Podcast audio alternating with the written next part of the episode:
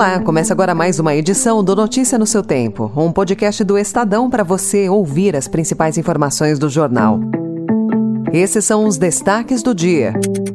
Banco Central surpreende e corta a taxa de juro em meio ponto após três anos. Hacker da Lava Jato liga Bolsonaro e Zambelli à tentativa de invadir as urnas. E descriminalização avança e STF deve definir quantidade a ser permitida.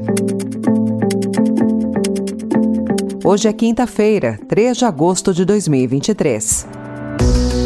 Estadão apresenta Notícia no seu tempo.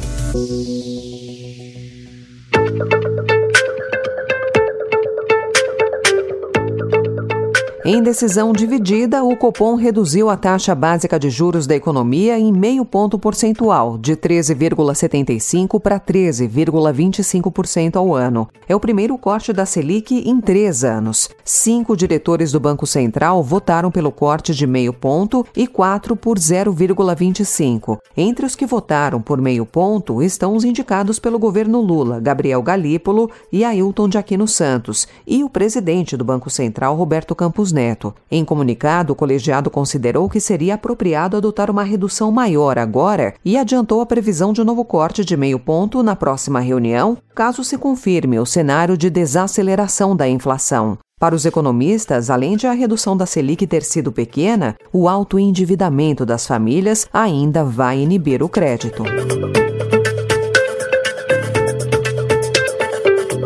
Imediatamente após a decisão, o Banco Central e Roberto Campos Neto colheram a primeira manifestação de trégua do ministro da Fazenda, Fernando Haddad. Até por conhecê-lo já há oito meses, né, me relacionar com eles há oito meses, eu tenho certeza que o presidente do BC votou com aquilo que ele conhece de economia. Um voto técnico, calibrado à luz de tudo que ele conhece da realidade do país. Também houve elogios do setor produtivo. A exemplo dos bancos que, nas duas primeiras semanas do programa Desenrola, já limparam o nome de mais de 2 milhões e meio de brasileiros que deviam até 100 reais lojas de segmentos não bancários decidiram antecipar as condições do programa de renegociação de dívidas do governo federal para os seus clientes. Com essa tendência, segundo dados da Serasa, segmentos de varejo, telecomunicações, securitizadoras, educação e empresas de água, luz e gás registraram um aumento de 31% nos acordos de renegociação de dívidas nas últimas duas semanas de julho, em comparação com o mesmo período do mês anterior. Em política, o Estadão informa que Vermelho, o nome de guerra de Walter Delgatti Neto, que é o hacker de Araraquara, apontado como peça-chave no apontamento dos desvios de conduta na Operação Lava Jato, passou a trabalhar diretamente com o círculo bolsonarista às vésperas da eleição do ano passado. Segundo disse em depoimento à Polícia Federal, ele participou de uma tentativa frustrada de invadir o sistema das urnas eletrônicas. O hacker afirmou que foi financiado pela deputada Carla Zambelli e sugeriu em seu relato que a investida foi incentivada pelo então presidente Jair Bolsonaro. Delgatti foi preso preventivamente ontem pela Polícia Federal sob a acusação de introduzir nos cadastros eletrônicos do Banco Nacional de Mandados de Prisão 11 alvarás de soltura e um mandado de prisão falso contra o ministro Alexandre de Moraes. Foram emitidos ainda mandados de busca e apreensão contra Zambelli e outras duas pessoas, assessores da deputada.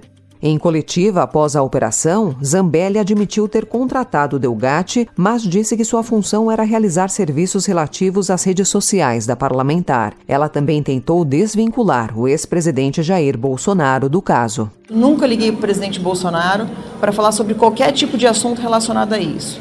A impressão que eu tenho é que estão tentando envolver o presidente através de mim, pelo fato de eu ser bastante ligado ao presidente. E isso não vai acontecer porque não existe, primeiro, nenhuma, absolutamente nenhuma prova e nada que tenha sido feito a pedido do presidente em qualquer coisa. Um ano após atingir a menor letalidade policial desde 2005, o estado de São Paulo viu os dados de mortes decorrentes da atuação da polícia crescerem novamente no primeiro semestre de 2023. Capital Paulista, região metropolitana e Baixada Santista, onde 16 mortes foram registradas desde o fim de semana após um soldado da rota ser assassinado no Guarujá, concentram os maiores números, segundo dados da Secretaria de Segurança Pública do último mês. Proporcionalmente, Atualmente, a Baixada tem letalidade policial semelhante à da capital paulista. Em todo o estado, esse índice subiu 9,4% nos seis primeiros meses do ano. Porque não é um critério que o judiciário trouxe à discussão, é um critério que o Congresso Nacional expressamente colocou no parágrafo 2 para determinar se a droga destinava-se a consumo pessoal, o juiz atenderá a natureza e a quantidade da substância apreendida. A natureza nós estamos analisando aqui a maconha, que é uma droga mais leve que as demais drogas. Isso cientificamente comprovado. É, e a quantidade, essa é a análise que a necessidade de é, se fazer. Iniciado em 2015, o julgamento sobre porte de drogas para o consumo pessoal foi retomado ontem pelo Supremo Tribunal Federal com mais um voto pela fixação de uma quantidade para diferenciar usuário e traficante. O relator, o ministro Gilmar Mendes, pediu um adiamento do julgamento para estabelecer um consenso básico entre todas as ponderações já feitas sobre o tema, com destaque para a quantidade permissível. Além do decano e de Alexandre de Moraes, que votou ontem, já se pronunciaram os ministros Edson Fachin e Luiz Roberto Barroso. Nos Estados Unidos, Donald Trump deve comparecer pessoalmente hoje para ouvir as acusações contra ele em um tribunal de Washington. Na quarta-feira, ele foi indiciado por conspirar para reverter o resultado das eleições de 2020. Ontem, John Lauro, advogado do ex-presidente, indicou que pretende usar a liberdade de expressão como estratégia de defesa. Notícia no seu tempo.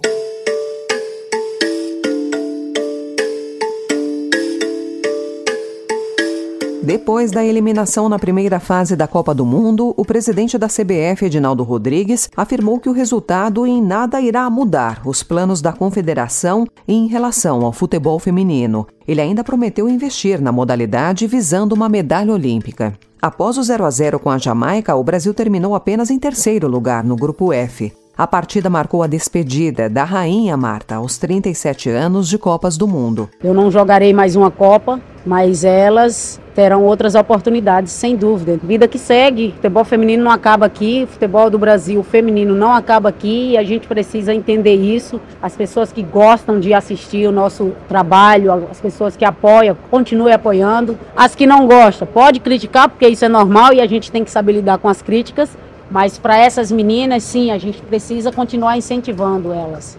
O próximo grande desafio da seleção será a Olimpíada de Paris, em 2024. O vínculo da treinadora Pia Sandhag, que é alvo de muitas críticas, termina no dia 30 de agosto, após alguns dias da Olimpíada, que se encerra no dia 11. Ela foi questionada ontem sobre sua continuidade, mas foi direta ao responder. And when it comes to me, my contract is ended on the 30th of August, the next year.